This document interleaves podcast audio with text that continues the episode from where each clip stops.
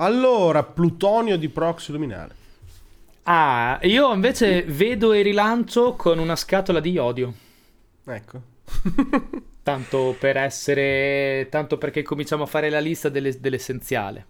Sì, esatto. Beh, stiamo facendo tipo uno speedrun di tutte le cose devastanti che possono succedere in questo pianeta. Abbiamo avuto la pestilenza, abbiamo avuto la crisi economica che adesso sta esplodendo, abbiamo avuto la, la carestia perché manca il cibo in giro, non c'è più il grano, non c'è più la roba.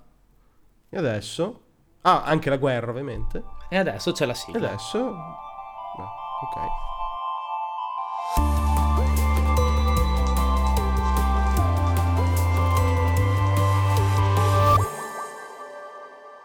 Madonna santa come me la infili così.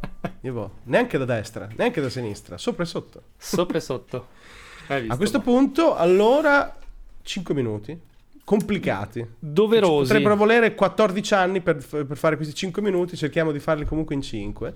Doverosi e però. Vogliamo sostanzialmente applaudire ai, ai, Nobel, ai nuovi Nobel per la fisica 2022 che sono stati dati a dei soggetti che in questo momento neanche trovo il nome però, questo per dire quanto siamo preparati, ma è perché ci siamo fatti prendere più dalla questione che, che tratta questo premio che è andato per la, per la, fisica del 2022, che è legato alla fisica quantistica applicata, sperimentale, che già fisica quantistica e sperimentale sono due cose Siamo, che sono già al di fuori delle nostre, sì, sì, sì, sì, sì al di fuori esatto. delle nostre capacità. Diciamo che l'argomento è molto complesso ed è legato all'entanglement quantistico, cioè quel, quel fenomeno di quando una... Mm, è completamente complicato che non sa neanche da dove iniziare, però è un fenomeno che spiega le relazioni fra particelle nel piano quantistico. Ti è piaciuto? Eh? Come fai le super cazzole te? Nessuno mai. Hai visto che roba? E praticamente hanno eh, fatto tutti questi, questi, esperimenti nel tempo per provare certe questioni relative alla fisica quantistica, specificatamente legate appunto all'entanglement e altre questioni, fino ad arrivare a parlare del fatto che l'universo non è localmente reale. E qui sono scoppiati un sacco di cervelli. Esatto. Il famoso e... mind blowing qui ha una sua accezione pratica. Esatto. Allora, per come l'ho capita io al volo, ve lo spiegherò la prossima volta perché cercherò di studiare un po' di più. Però come l'abbiamo capita, legato... dobbiamo studiarla ancora. esatto. Però è tutto legato a ridefinire il concetto proprio di, di distanze e di tempo per motivare dei fenomeni quantistici eh, legati alla nostra capacità di osservazione. Questo è vagamente quello che ho capito. Però da lì si apre un'enormità. Hanno vinto il Nobel, non è un caso. Ci sarà un motivo. per ora non ce l'hanno ancora dato. E quindi eh, salutiamo i, i, i, ragazzi che hanno vinto il Nobel, che ancora non ho trovato perché Alan, Alan, Alan o Alan uh, Aspect, John Clauser, scusatemi la pronuncia, ma non so neanche la nazionalità, quindi non saprei, e Anton Zeilinger. Ecco, è, è, quello è un nome da fisico, questo lo eh, solitamente è, è, ovvio, solitamente capita spesso che i nomi che, degli scienziati che vincono i Nobel non sono noti alla massa di ignoranti come siamo noi. Magari no. se, vai, se parli con un fisico ti dice, beh sì, chiaro, luminare è il più grande fisico dopo Sir Isaac Newton, no? o è il nuovo Einstein o quant'altro per noi sono nomi che conosci oggi e probabilmente domani ti sarà già dimenticato come si pronunciano. Esatto. Eh, però insomma questo, questo, questo è e oltretutto giusto per fare per completezza eh, proprio in, questi, in, queste settimane stanno, stanno, stanno dando tutti i Nobel di, della, per l'anno 2022 altri nomi sono importanti probabilmente quando faremo magari una mm, una retrospettiva su, sui Nobel 2022, tireremo fuori, parleremo un po' anche degli altri, perché comunque, eh, almeno per quelli più scientifici, diciamo così, stati Nobel interessanti riferiti a scoperte altrettanto interessanti e molto innovative. Poi non mi di, probabilmente faremo in quello stesso giorno, ti propongo, propongo in diretta è bello dire in diretta per una registrazione, faremo per proxy luminale i Nobel riferiti prettamente ai campi scientifici e poi su Extra potremo parlare più liberamente, che ne so, al Nobel per la pace, al Nobel per l'economia, che magari sono un po' meno scientifici. ecco, già il fatto che stiamo ridendo vi fa capire la situazione. Esatto, però appunto approfondiremo e promettiamo di tornare eh, davanti al microfono a provare a parlare in maniera proxiluminale di questo complicatissimo premio Nobel. Ora, a proposito di premi Nobel, perché penso qualcuno l'abbia vinto il premio Nobel per quello di cui stiamo, parlando, stiamo per parlare, in questi giorni è tornata alla ribalta la parola atomica un po' da tutte le parti. Si parla d'atomica da tutte le parti. È iniziato con un generale russo, non mi ricordo se è bielorusso, non so chi, non mi ricordo. Ah, no, sì, il ceceno, la- la il ceceno. il ceceno, non mi, che mi dimentico sempre come si chiama, il cane di Kadyrov, Grozny. Ka- Kadyrov. Non lo so, sì, Si chiama poi è il Kadyrov. figlio del vecchio presidente, cioè proprio è una, è una stirpe di infami, insomma. Sì, uno che già si fa chiamare leader ceceno, cioè nel senso, capito? Eh, partiamo così. Quindi, ecco, che ha iniziato a parlare di bombe a basso, a basso potenziale, atomiche, per obiettivi mirati, per chiudere in fretta questa guerra. Sì, Ecco, armi atomiche tattiche a basso potenziale. Basso potenziale, esatto. Ecco, è un argomento che appunto è tornato alla ribalta, solo che se succedeva qualche anno fa con il buon Kim Jong-un che spara ogni tanto dei missili e fa dei test e tutti un po' ridono, diciamo, vabbè, è un retaggio del passato, vabbè, Una macchietta. l'atomica non lo useremo mai, tutte queste cose qua. Adesso chiaramente i media poi la stanno pompando a merda e quindi sono tutti un pochino preoccupatelli, inizia a crescere un po' di tension in questo momento sul- sull'argomento. Ora, personalmente ritengo ancora molto basso l'ipotesi, ecco, è più una, una butade pubblicitaria, cioè pubblicità giornalistica in questa fase, non pubblicitaria, giornalistica per noi e pubblicitaria per lui per parlarne, per creare questa alone di terrore, come funzionava una volta, no? Una volta Siamo ancora classe. in clima di deterrenza Clima per di adesso, deterrenza. secondo me. Chiaro che in situazioni in cui sfioriamo cigni neri ogni mattina qualcosa magari potrebbe volare, po- chissà, speriamo di no, la probabilità resta bassa, però potrebbe succedere. Non siamo in uno scenario in cui no, è assolutamente maggiore, no. Ecco. è comunque maggiore rispetto a 12 mesi fa. Esatto. Quindi, dato che noi abbiamo parlato un sacco di volte di scenari eh, piano-rupeschi, eh, per chi non sa di cosa stiamo parlando e perché non ci segue dall'inizio, non è un vero OG e quindi è meglio che vada sul sito a cercare proxiluminale.com, le vecchie puntate, oppure venga sul gruppo Telegram Proxiluminale a farsi dare 2-5 perché non ha studiato. Piano Rupe, no? Il nostro piano, il nostro piano per la sopravvivenza post qualunque cosa di grave può succedere in questo pianeta. Ecco, in questo caso abbiamo un caso di studio esemplare. Che cosa dovremmo fare a 24, 48, 72 ore Due ore. da un'ipotetica guerra nucleare? Perché alla fine, se, se parte ne, se ne parte una, ho il forte sospetto che ne parta un botto. Quindi di- non credo che ne parta una sola. Ecco, ho il sospetto. Oddio. Eh, Se, se cade sul suolo europeo, difficilmente non ne partono di più. Ecco, difficilmente. esattamente. Cioè, se Esattamente. cadeva in qualche strano, bizzarro posto del pianeta, un po' meno centrale, magari potevano tirare dei fili e cercare di fermare tutto prima che perdessimo il, contro- per- il controllo, ma in Europa la Eh, incomincia, ad essere, incomincia ad essere vicina, che poi sia basso potenziale, alto potenziale, strategica, tattica, insomma, quando parti, poi dopo, secondo me, è difficile che poi dopo si riesca a finire in fretta. Comunque Sì. sia. Volevo farti notare questa cosa qui, prima di partire con la nostra, diciamo, con il nostro update eh, dello scenario. Noi siamo partiti tre anni fa, e mi ricordo ancora la puntata numero 3, la famosa puntata sul pentolino, no? Quando abbiamo svelato al mondo il nostro piano rupe.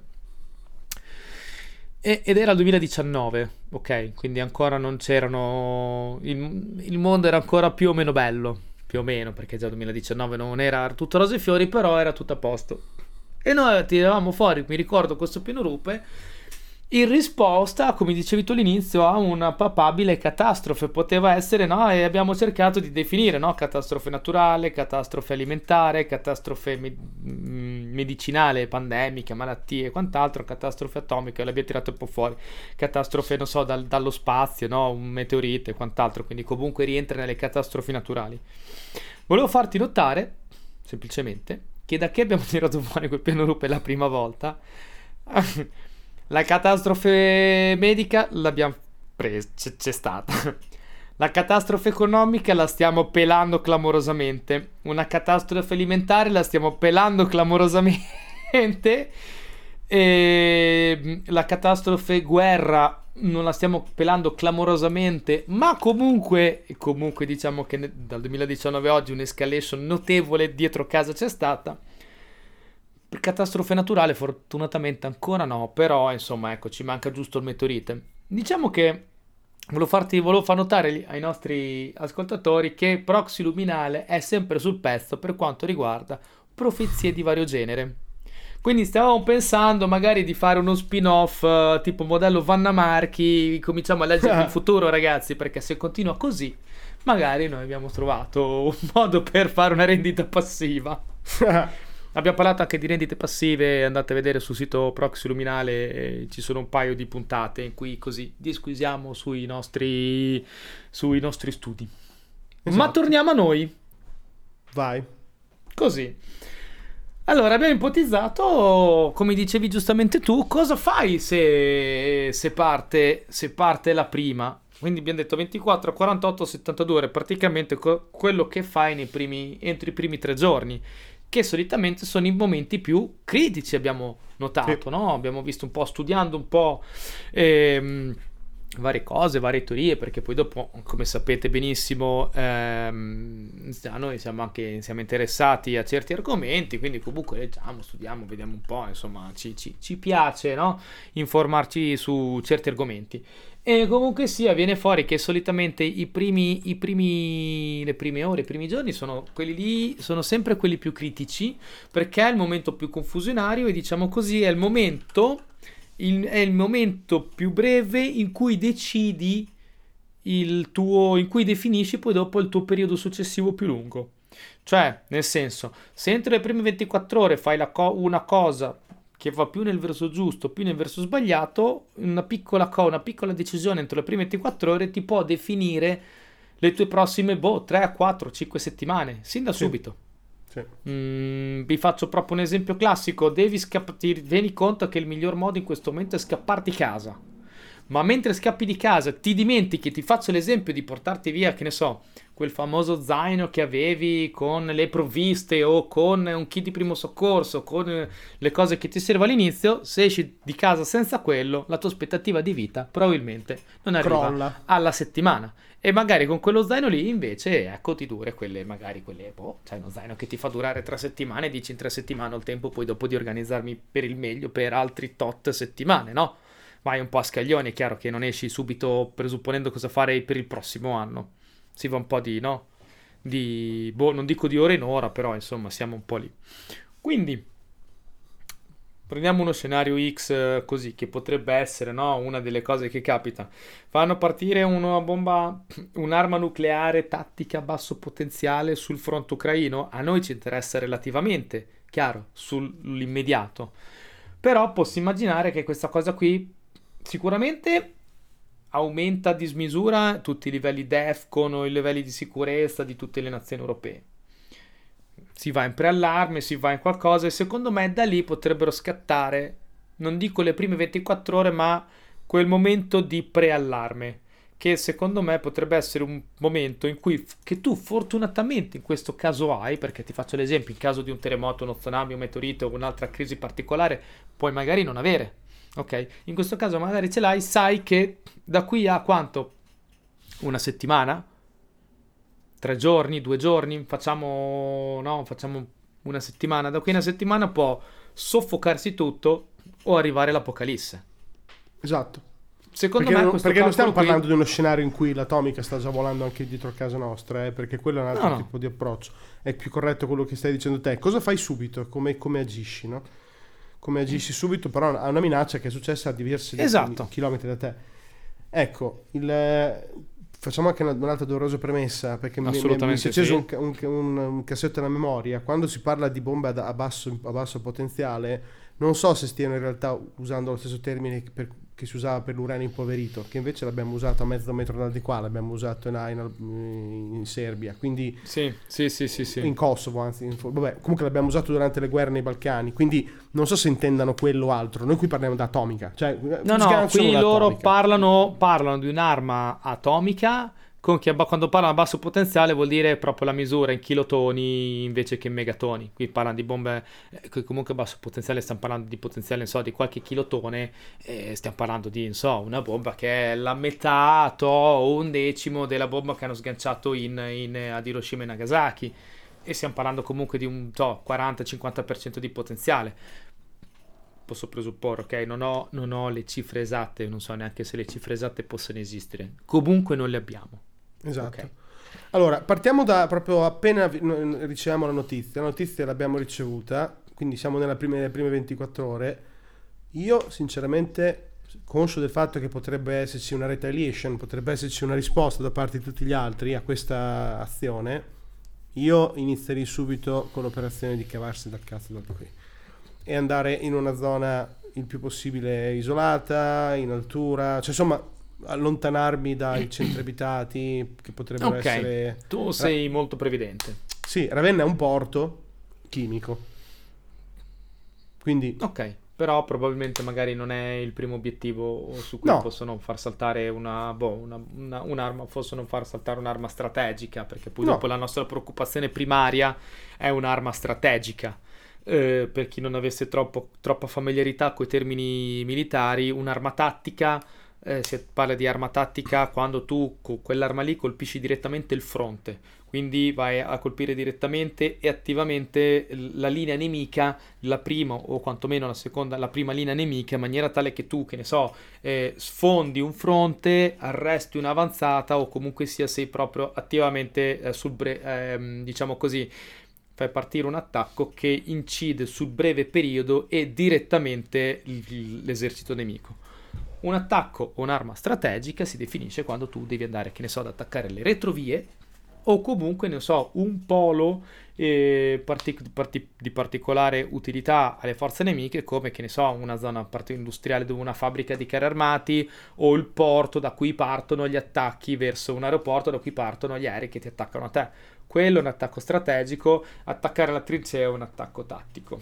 Questo qui è per farvi capire. Mm, chiudo dicendo è un, una situazione tattica fu lo sbarco in Normandia, una situazione strategica fu il bombardamento delle città tedesche. Sì. Per farvi capire la differenza. Ok, quindi quando parliamo di arma tattica vuol dire che stanno ancora lanciando delle bombe sul fronte nel Donbass. Ok, l'arma strategica è quando veramente ci, ci arrivano, le, arrivano, le, bombe atomiche alle capitali europee, per, per, per intenderci. No, certo, il problema è l'escalation quanto è rapida, nel senso, una volta che succede, ok? Eh, esatto, cioè, è tutta una questione probabilistica, nel senso devi iniziare a tirare fuori delle, delle, probabilità. Nel senso, la probabilità è che succeda questo. Ecco. E il, questo, nel caso in cui ci fosse un'escalation nucleare, è un fallout nucleare un po' generalizzato, perché se iniziano a mollare sì. da tutte le parti... Cioè, esatto. Cioè, anche se te lo tirano in Francia è uguale che tirartelo qui, più o meno, come danni. Non è che se iniziano a spingere, se iniziano a spingere. Eh, beh, se iniziano a spingere. E... Allora, io sono convinto di questa cosa qui. Se iniziano a spingere, che la prima città sia Roma o Berlino o Parigi o Londra, fa poca differenza perché le altre in sequenza saranno quelle che ho appena detto in una sequenza diversa. Ma una volta che parte una, partono tutte. Io personalmente ti dico, se per dire domattina mi sveglio e vedo sul TG che hanno lanciato un, eh, un'arma atomica a basso potenziale tattica sul Donbass o su una città ucraina, ammetto che io ancora non, non scappo sui monti per dire, no? Ok, o non, non mi, non mi, non mi non, lì per lì non mi dilego. È ovvio che metto metaforicamente, però apro la porta e mi metto sullo start. Quindi mi organizzo sapendo benissimo che quando succederà saprò già cosa fare, dove andare, quanto tempo ci metterò, come lo farò, dove, da dove passerò e quale sarà esattamente il piano di evacuazione, mettiamola così.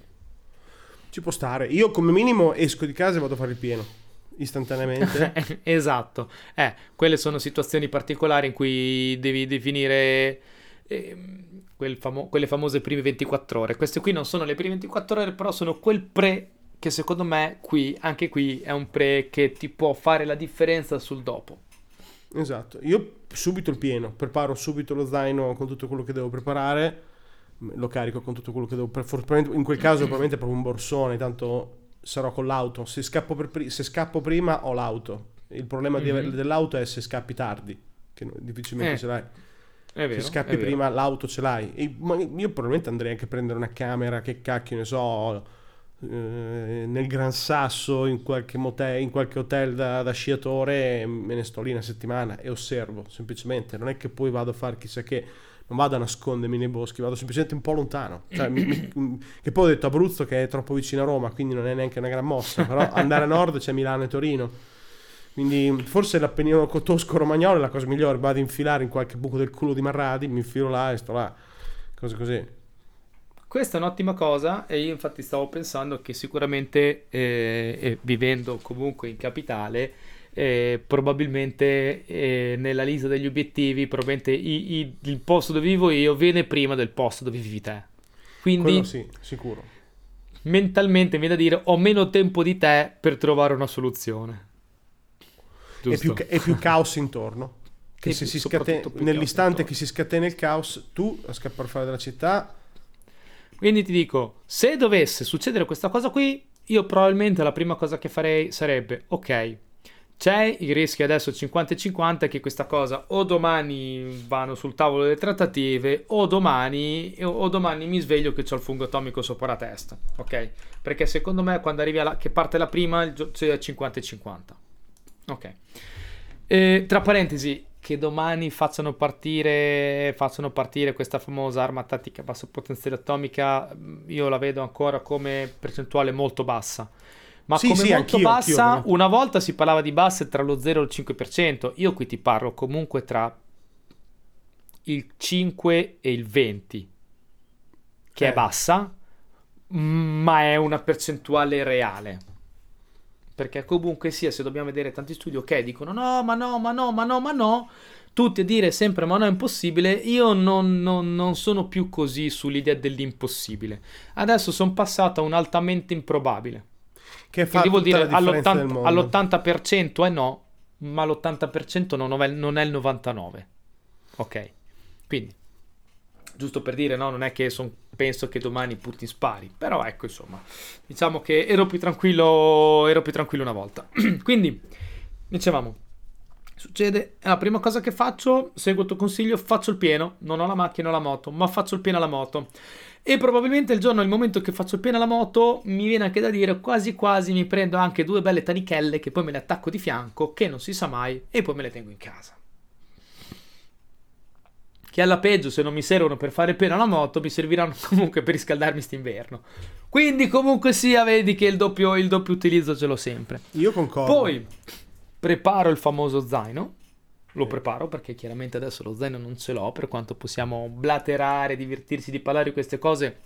Io non ho uno zaino di emergenza atomica, dell'apo- lo- non ho lo zaino dell'apocalisse dentro l'armadio, ok? Non ce l'ho. Fortunatamente viviamo in Europa, quindi tendenzialmente potrebbe... Meno male non ci serve, ok? In quel momento lì me lo preparerei. Me lo preparerei e...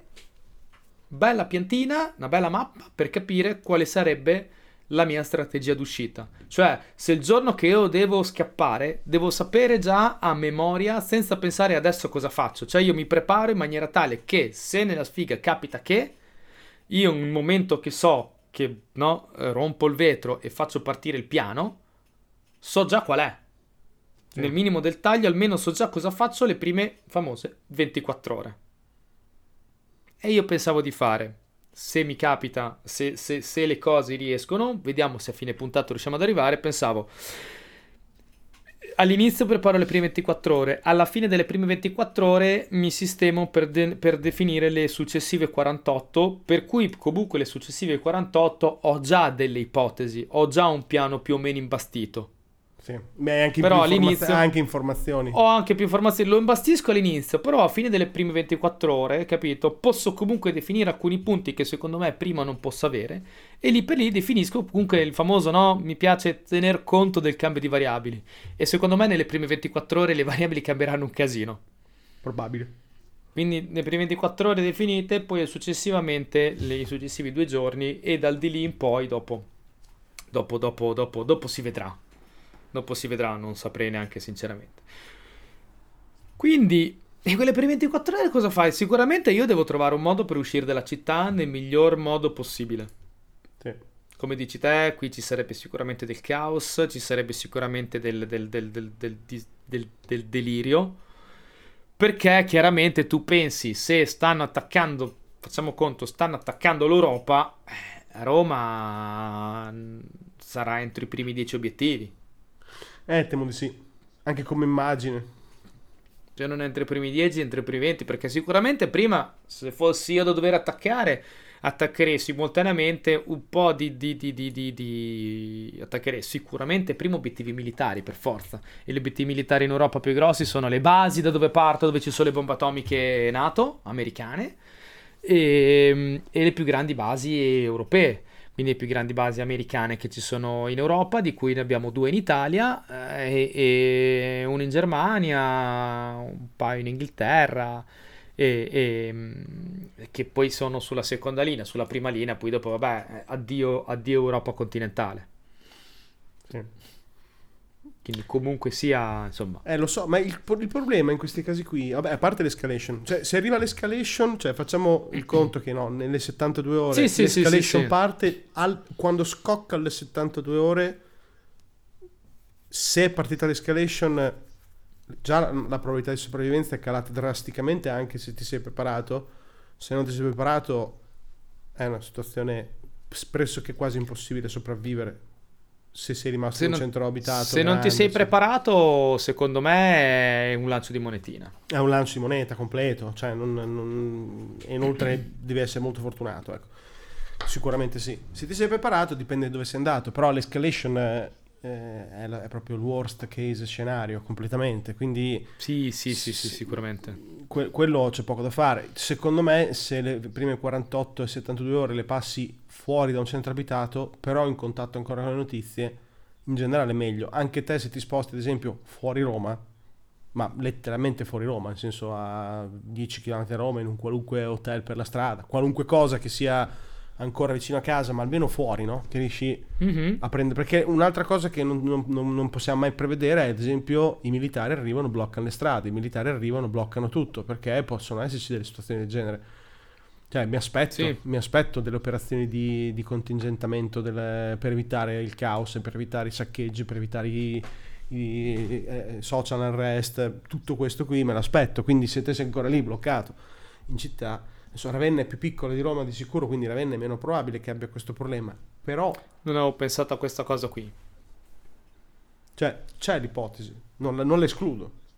Non posso escluderla non possiamo escludere perché probabilmente sicuramente i governi hanno un piano, noi, perché noi ne parliamo così alla proxy luminale con una certa leggerezza e no, una certa narrativa, mettiamola così, non diciamo sì. no, non raccontiamo più per narrazione. E sicuramente i governi europei a oggi hanno un piano ben preciso, be- protocolli ben definiti per una situazione, per situazioni di cui noi stiamo solo, su cui noi stiamo solo speculando e travagliando. E sono, situa- sono protocolli che chiaramente noi non conosciamo.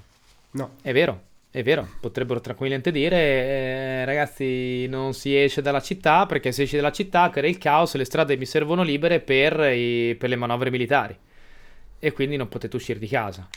E, e, dicono, ma in questa maniera qui il governo ha messo, ha messo a morte 3 milioni di persone. E ragazzi, è guerra totale, è guerra totale e io non posso permettermi di rischiare di perdere la guerra per 3 milioni di persone è che non lo che sono il 5% della popolazione. È che magari non è che poi dopo ti fanno una, una si dice una, un coprifuoco modello che non esci più di casa, però se dopo ti trovi bloccato in città perché diventa difficile uscire con un mezzo, devi trovare un modo di uscire senza mezzo e ne abbiamo parlato anche nelle altre puntate. Non avere il mezzo di qualunque tipo crea un sacco di disagi, soprattutto nell'ambito di quanto puoi portare, di quanto ti puoi preparare.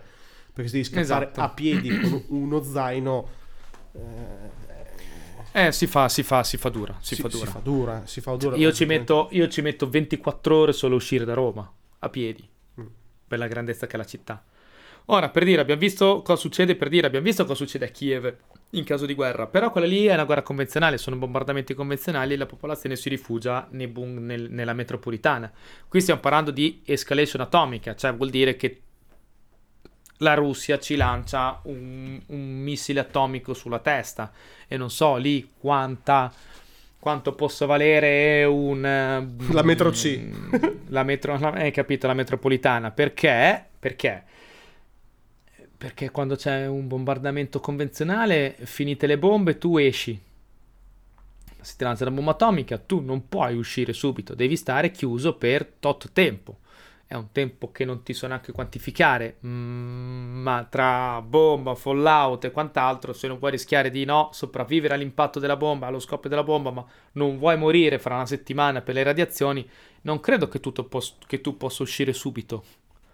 Mi viene da dire. No, questo non lo so, questo, questo, non lo so. Io so che per evitare di avere questa conoscenza, io dovrei, vorrei non essere lì nel momento dello scoppio della bomba. C'era un bellissimo, un bellissimo video di Kurzgesagt su YouTube che parlava delle prime 72 ore dopo un ipotetico scoppio e anche lui eh, parlava del fatto che uscire comunque porta dei rischi esagerati e, ehm, perché le radiazioni, perché il decadimento di tutte le polveri che ti cadono addosso e poi male anche te diventi certo. un altro problema per le forze già schienate di, di, primo soccorso che si trovano comunque già allo sbando, poi dopo ti, incrementi i problemi con te che anche tu hai dei problemi, quindi è soltanto un problema in più. Quindi anche quello è una questione. Io di certo, di certo, se successe una cosa così, non voglio essere in una città, non voglio essere in una città in nessun modo o maniera in una no, città. E neanch'io, e, ma infatti il nostro piano loop prevede proprio questa cosa qui. Sì, sì, è una città Scappare, è l'ultimo dei posti e, ehm, cioè, scappare, rifugiarsi in una zona più sicura, al di fuori chiaramente della zona, della zona, della zona, della zona pericolosa, della zona incriminata, ehm, il prima possibile. Quindi, dicevamo, se c'è, se parte questa, questa, escalation, quindi hai un po' di tempo per pensare, chiaramente mettere un piede nella porta, no, mettere un piede sull'uscio è comunque una buona cosa. Come dici te, magari non scappo, dire, non mi vado direttamente a nascondere in una grotta in mezzo a un monte, ma comunque mh, mm, esco un po' dalla città, mi fermo in un hotel, sono ancora a contatto col mondo, sono ancora lì, però magari sono di là, come dire, no? Sono di là dalla tangenziale. Esatto. O, o, o sono fuori dal traffico. Esatto. Se veramente devo, devo, poi dopo succede qualcosa, che le cose vanno solo in peggiorare e si, si peggiora, si peggiora veramente in poco tempo, eh, quando tutti si parte, io sono già fuori. Tutto e quindi mi evito, mi evito, il, primo, il primo traffic jam. Eh, che è un po' quello sì. che ti mette un po' in serio pericolo subito. Tutto lì. Chiaro che... che è quello che ti dà differenza, come diciamo all'inizio, ti dà differenza, no? Quello che fai nelle prime 24 ore ti può definire tanto esatto. sul medio periodo. Esatto. Poi se non succede niente, nelle 72 ore uno dice, beh, puoi tornartene indietro, non succede niente. Io presterei attenzione perché magari in questo, fra- in questo mondo eh, più interconnesso, più complesso, eccetera, eh, magari la decisione di rispondere con una, una, retaliation atomica non arriva entro 72 ore così, cioè con lo schiocco di dita. Magari è un processo complicatissimo che è serratissimo, fatto di migliaia di telefonate, non arriva subito. Io di sicuro aspetterei anche di più di 72 ore, cioè starei un po' alla finestra in attesa di vedere cosa succede perché mh, mm, non lo sappiamo davvero. Chiaro che stiamo veramente pensando allo scenario peggiore possibile immaginabile, però non è poi il momento storico in cui abbiamo dei leader illuminati al governo mondiale qua, qua e là, eh? diciamo cioè, che in generale non è probabilmente il mondo la situazione più... non, è, non è delle migliori. Poi in più abbiamo anche che ehm, domani vi ricordo, noi stiamo registrando di, di, di lunedì questa settimana, un po' come il nostro appuntamento quasi fisso ormai. Quindi diciamo così, voi sentirete questa puntata eh, mercoledì mentre sentite. Ieri, per voi, ieri c'è stato il, um, la convention del Partito Comunista in Cina. E quindi insomma diciamo così che dovrebbe, poi vedremo un po' cosa succederà nel momento in cui stesse ascoltando queste parole, dovrebbe teori- teoricamente essere confermato Xi Jinping al suo terzo mandato che dovrebbe in quel caso lì prendere ulteriori poteri ancora di più rispetto a quelli che già hanno adesso e, ehm, e, questa cosa qui proprio in questo periodo storico, in questo momento particolare, eh, potrebbe dare il via ad altre situazioni. Non si è ancora capito se siano positive o negative, però magari una volta che sei appena stato rieletto e hai altri, che ne so, 7-8 anni da, da stare al potere E sai, a fine mandato non fai nulla perché no, stai in punta di piedi perché vuoi essere rieletto, ma appena ti rileggono puoi dare il via. Soprattutto in questo momento in cui, giustamente tu Scalo lo sai meglio di me, che questo momento non è il, me- il miglior periodo per la Cina e si sa che quando non è un buon periodo per una nazione, diciamo che quando la nazione non sta bene, lo spettro di un'azione bellica da qualche parte sono placebo su vari fronti, sia eh. a livello di, eh, diciamo così, mm, come si dice, accoglienza interna, gradimento interno, sia anche a livello economico un modo per far girare un po' di soldi.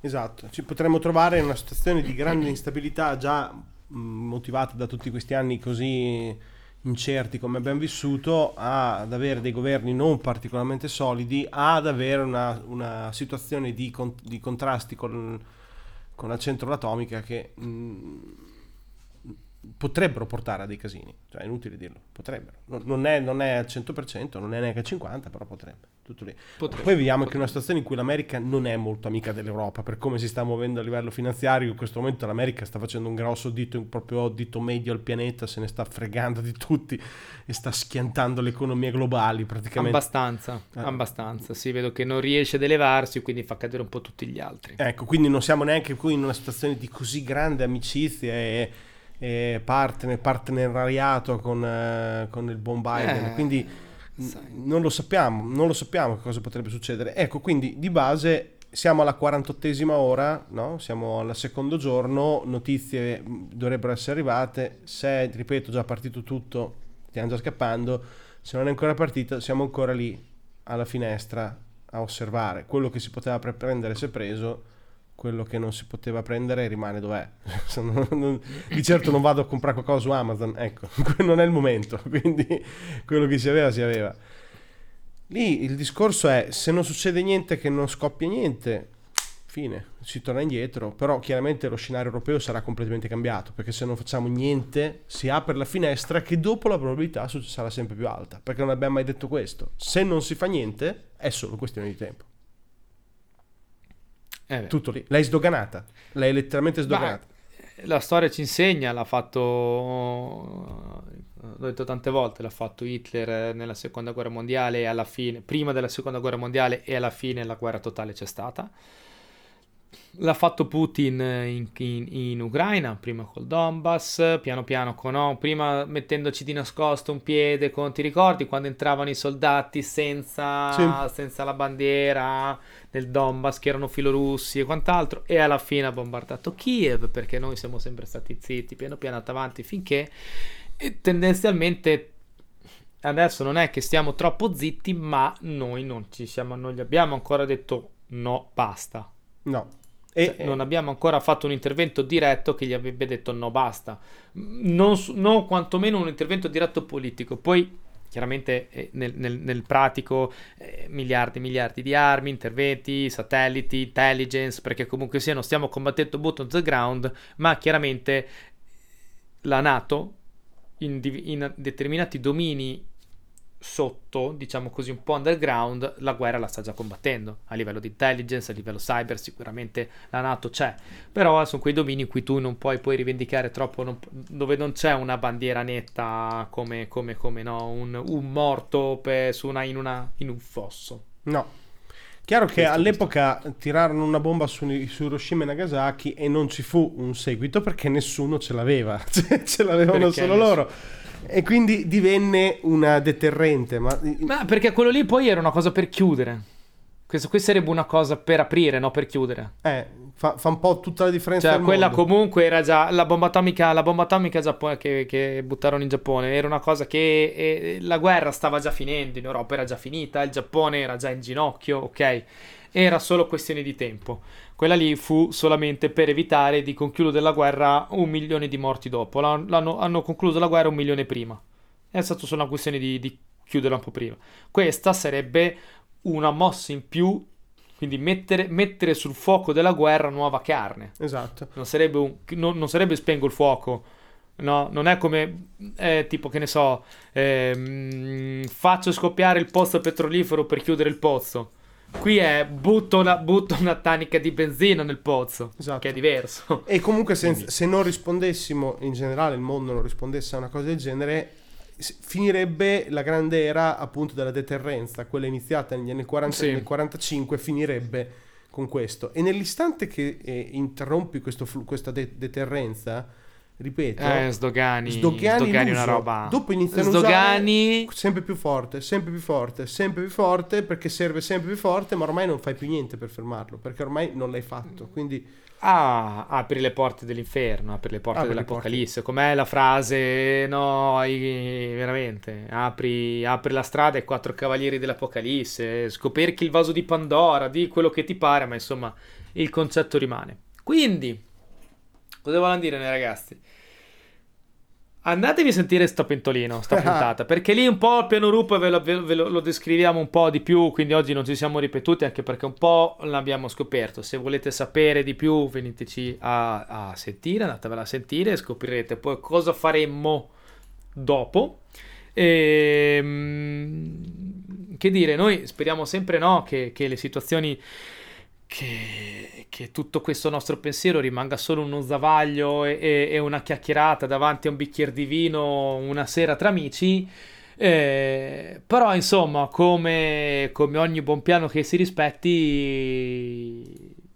noi quello zaino, quella, quel piede nella porta e quello zaino lì, in certe situazioni, dopo certe notizie, ma come dire, iniziamo ad andarlo a preparare? Dai, ci sta. Andiamo, va, che è meglio.